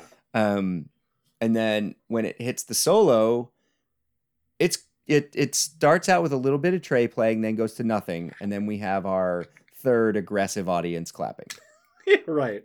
That weirdly, it almost feels a hair offbeat when you're listening to it Mhm. just almost a tiny bit offbeat.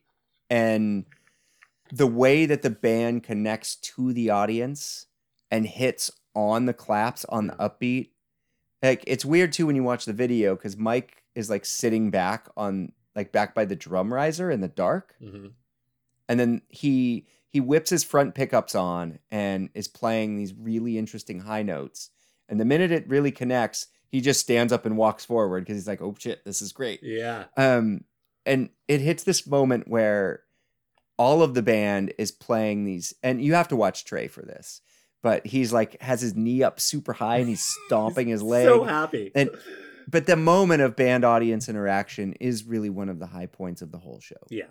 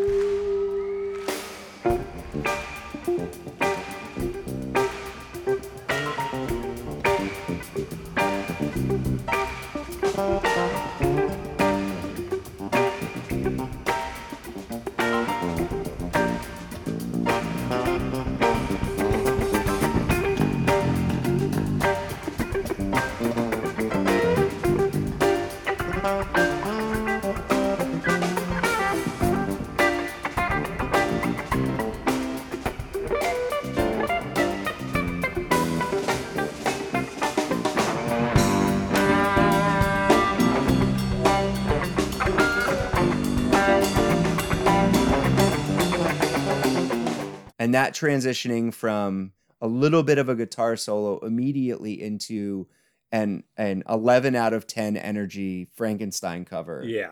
It's like Trey replaces his guitar solo in Yet You Enjoy Myself with Frankenstein. Yeah.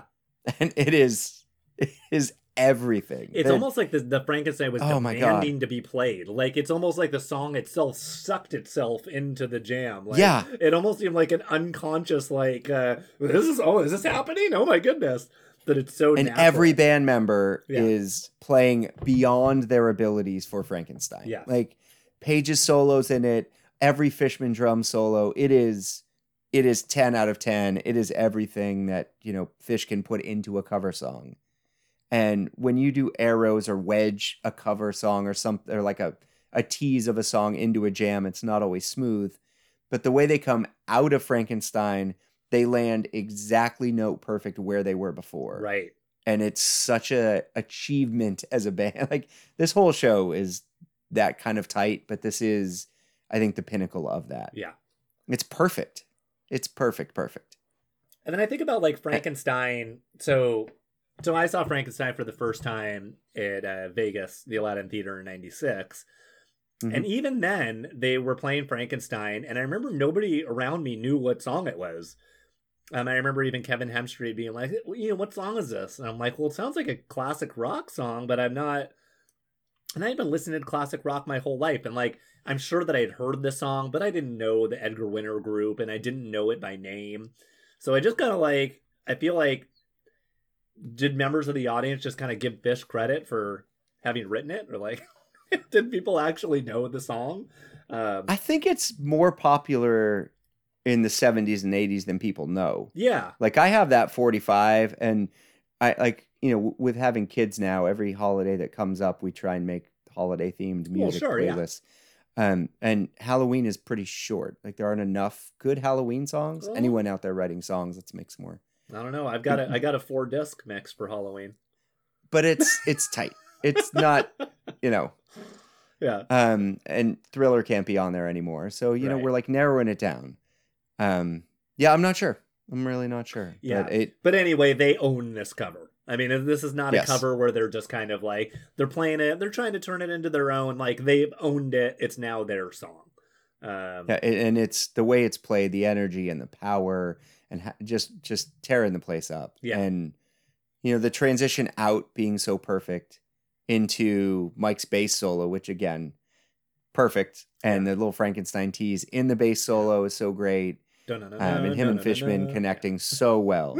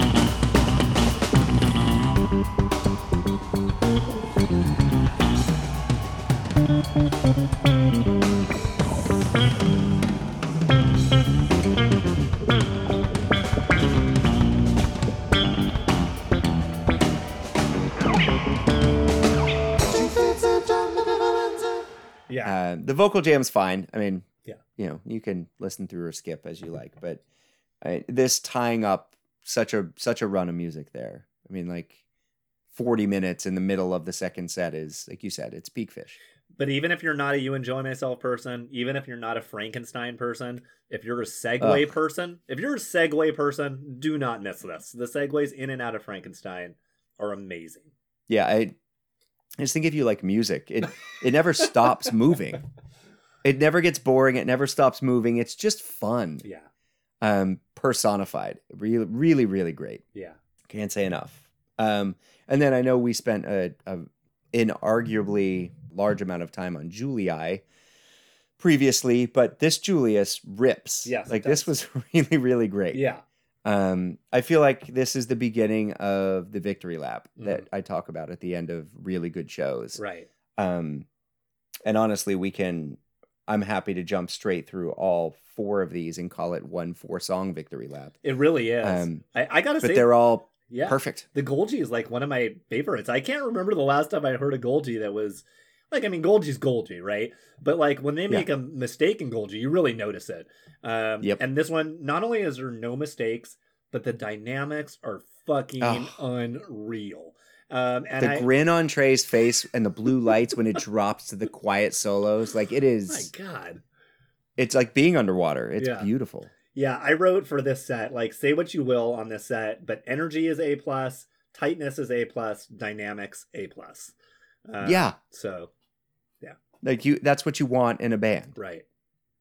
like maybe they aren't playing the songs you want to hear, but who cares? Right. They're, they're every song they're playing is like note perfect in its execution.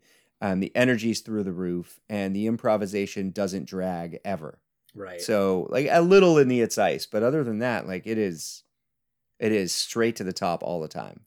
So Um, very so impressive. when this show was released on Dinner and a Movie, uh, a lot of the comments that I heard said about it was great show, super tight, amazing to see them perform, you know, in this fashion. But it pales in comparison to a lot of '94 shows, and I think that the reason why they're saying that is because you got all these big tweezers in the fall and whatever. There are other shows that are much jammier and have bigger jams.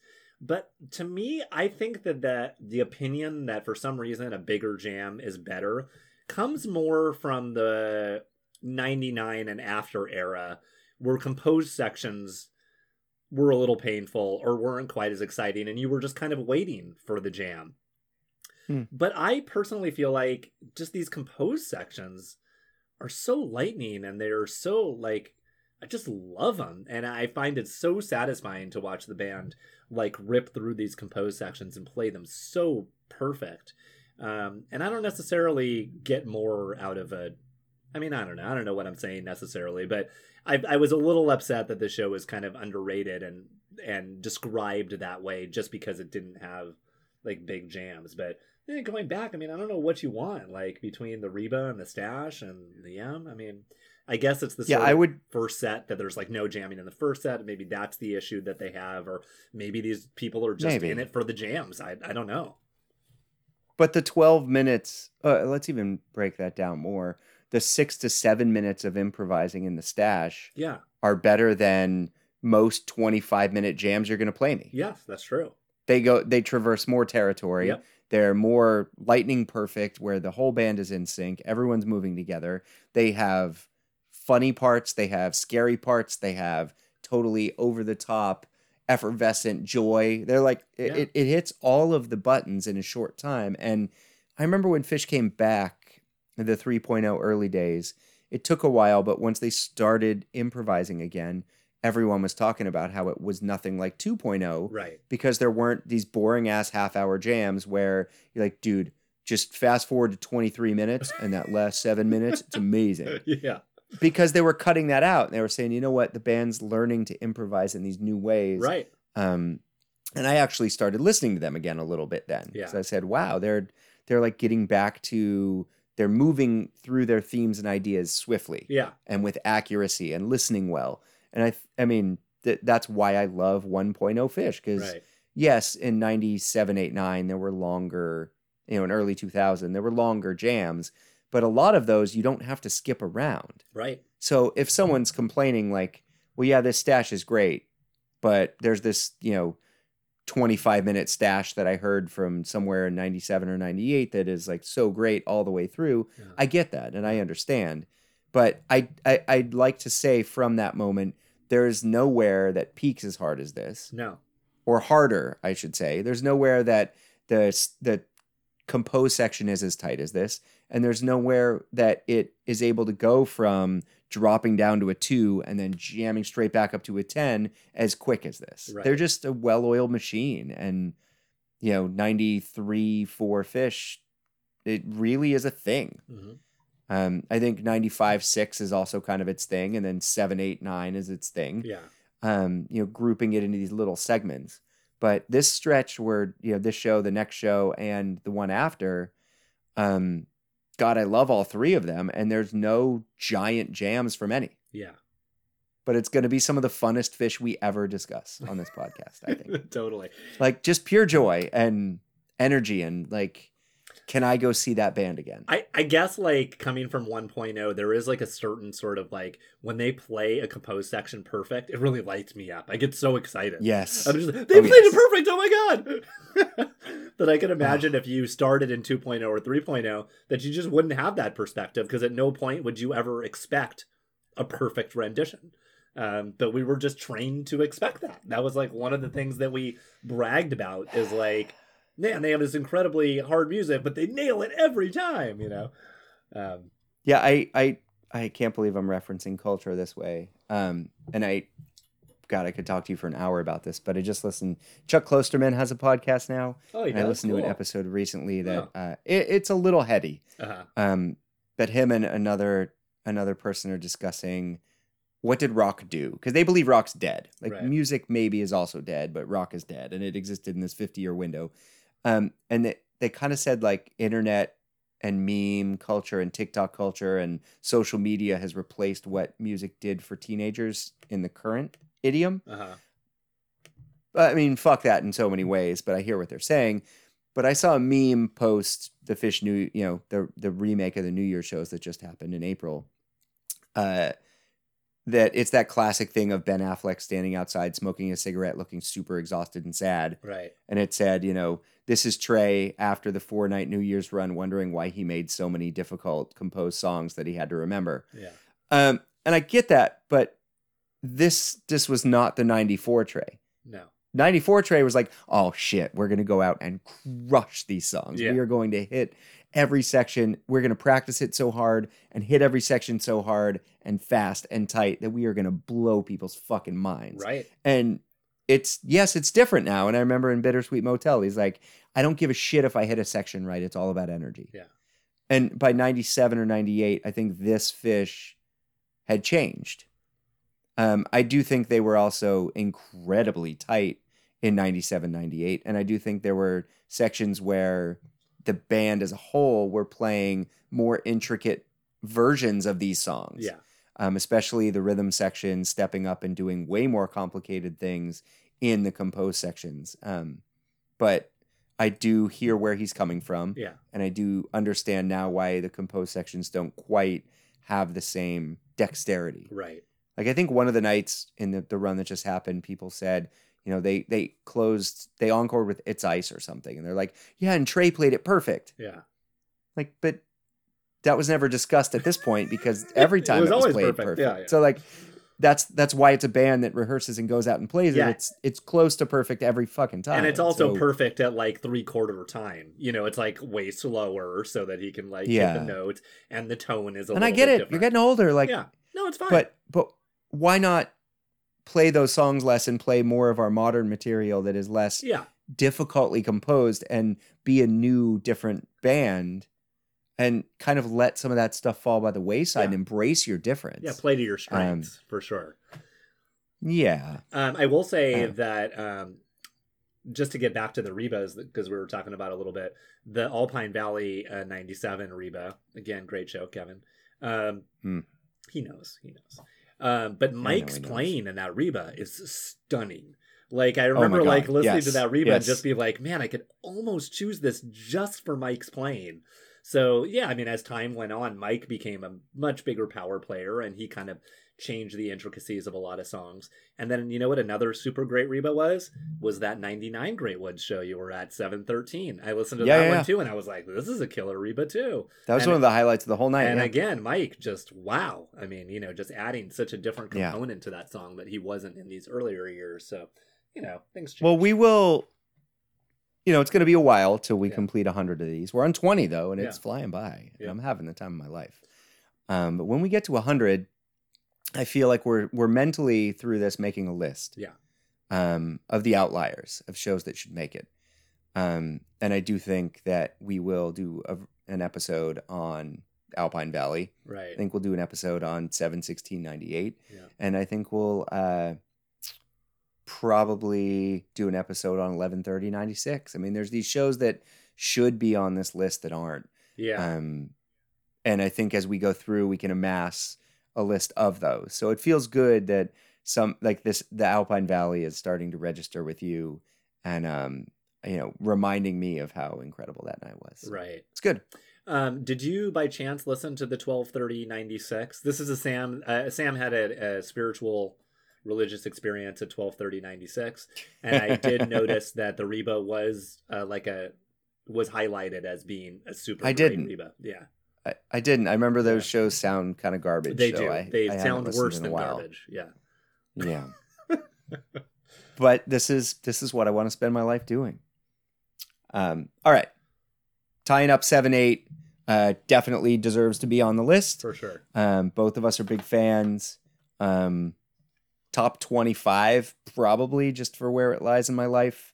Um, huge show. Listen, enjoy, watch. Um, and the before we get into a couple recommendations, the next episode of um, our our fine, famous, fabulous, fantastic podcast. Um, episode 21 is going to be 71394 at the Ooh, Big Birch boy, Concert so Pavilion in. Patterson. So excited. See, this is a show that I had these tapes, and I remember driving around in New Hampshire in high school listening to these soundboards yeah. in my Jetta, like little shitty Jetta with all the stickers on it, um, in the tape deck, and I probably haven't listened to the show in 20 years, I just listened and to I have, Yeah. I am so excited. Well, I just listened to the uh the Tweezer Julius Tweezer last episode because Yes, because I was talking about that Julius, uh, and yeah, it, I mean the second set's fucking ridiculous. But I Matt D had um one of these bootleg CDs that you're not supposed to buy of the second Yep. set of this show. Um, Yeah. yeah, and I remember kind of like looking at the set list and just being like, "Cavern Wilson, Cavern, what's that all about?" He's like, "Oh, you gotta hear it." oh that that blew my mind when I was a kid. I was like, wait a minute, what?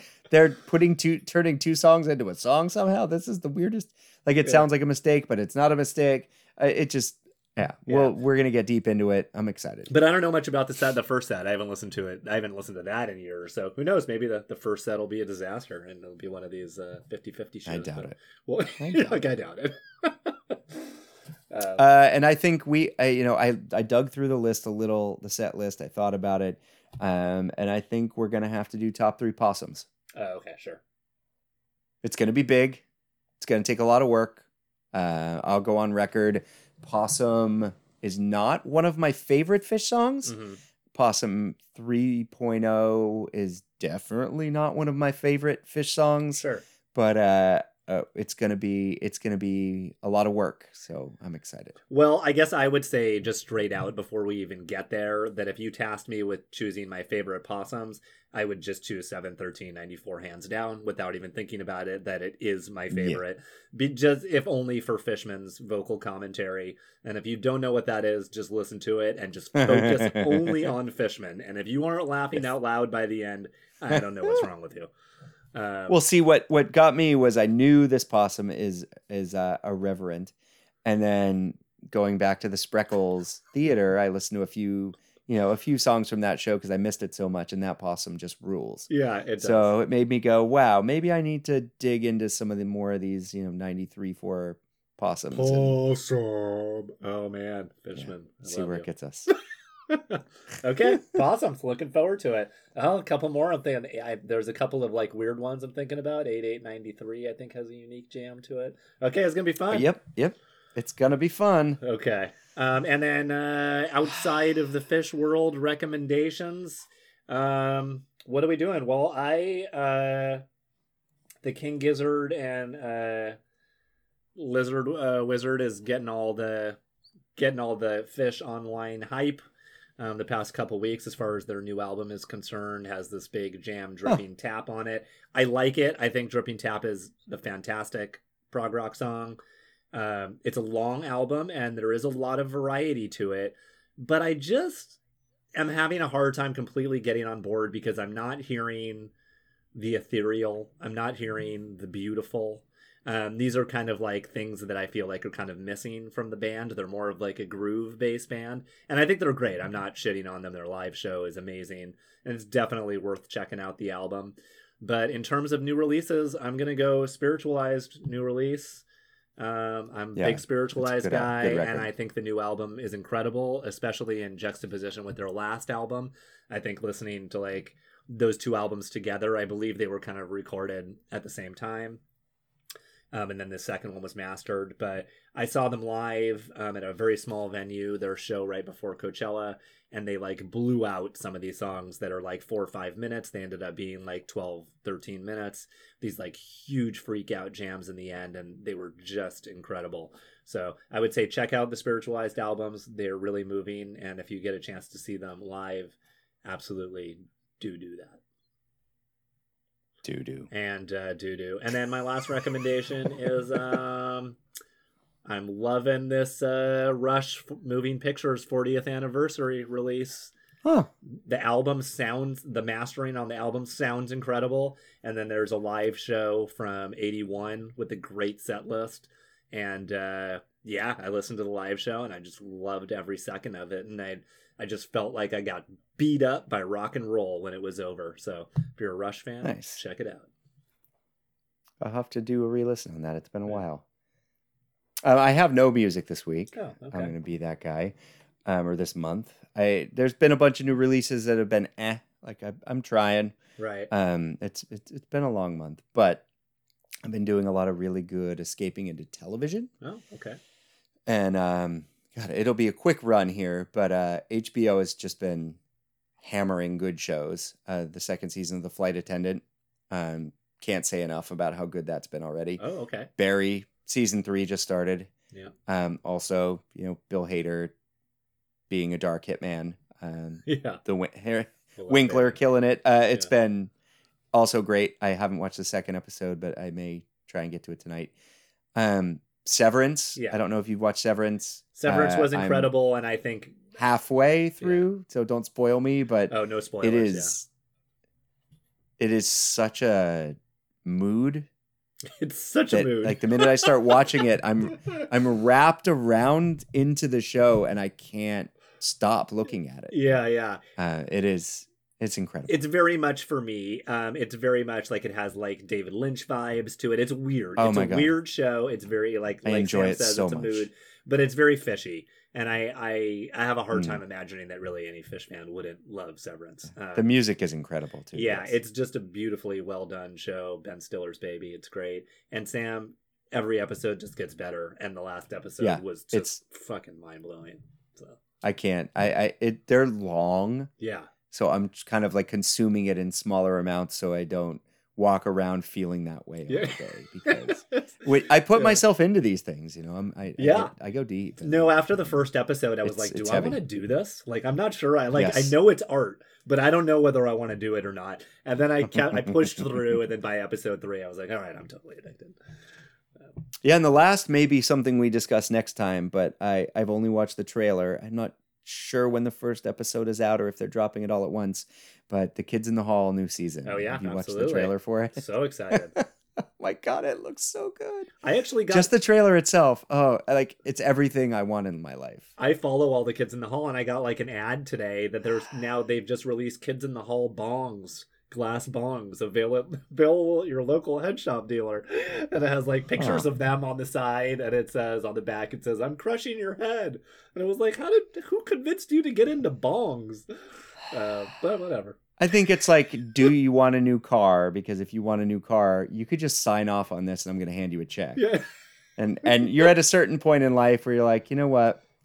Yep, yep, that sounds like a good plan. I'm gonna I'm gonna do that. I'm gonna get a new car. I'm gonna go on vacation with the kids. I'm gonna, you know, I I understand. I I think, and you know, I I've been such a fan of the 60 songs that explain the 90s podcast, and um, I'm also reading Chuck Klosterman's new book called The 90s, and uh, both of the that podcast and this book get very deep into this concept of selling out sure.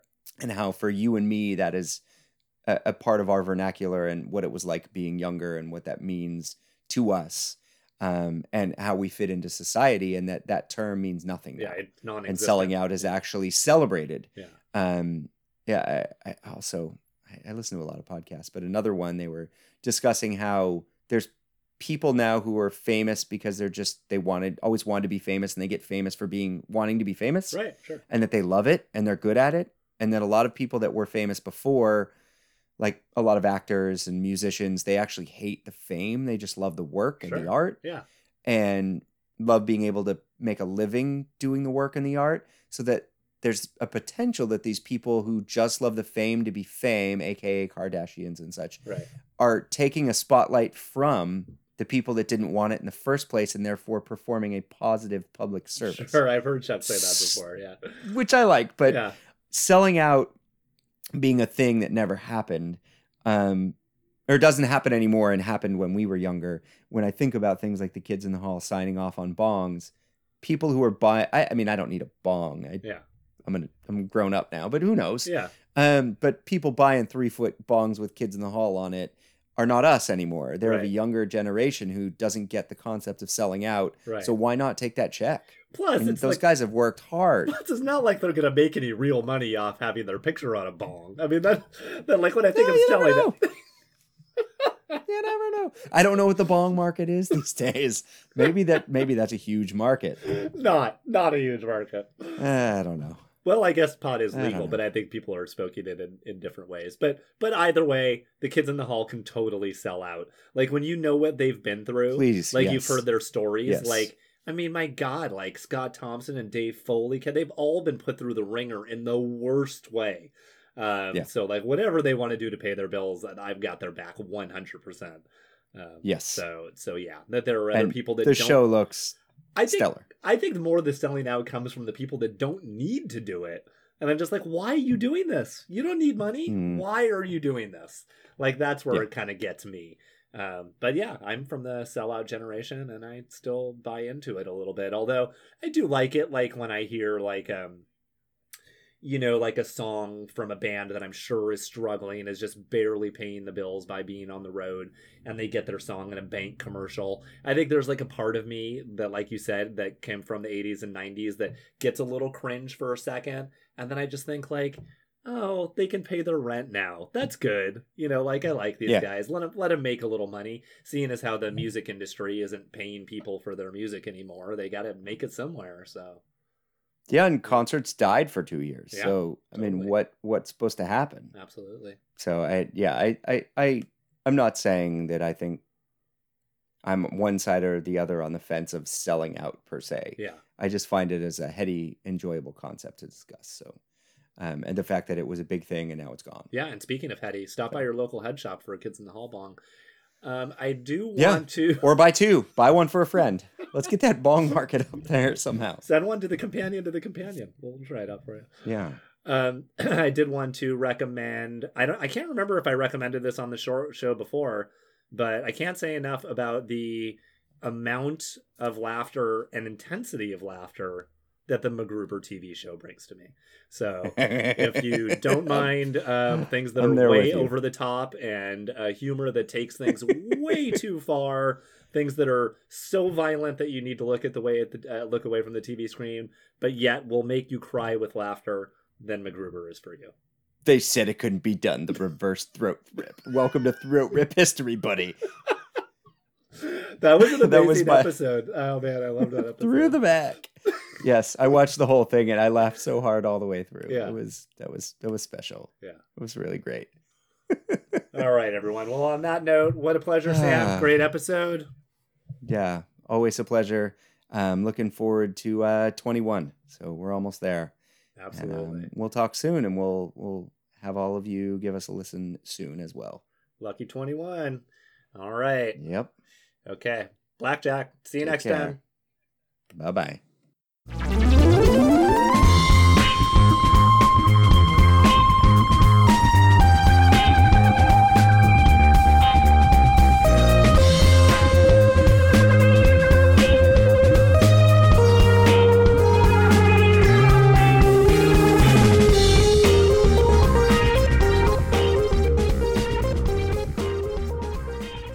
Hello there, friends, and thank you for listening. If you have any questions, comments, concerns, or would like to reach out to Ian and I about anything at all, you can find us at companion to the companion at gmail.com. Blackjack?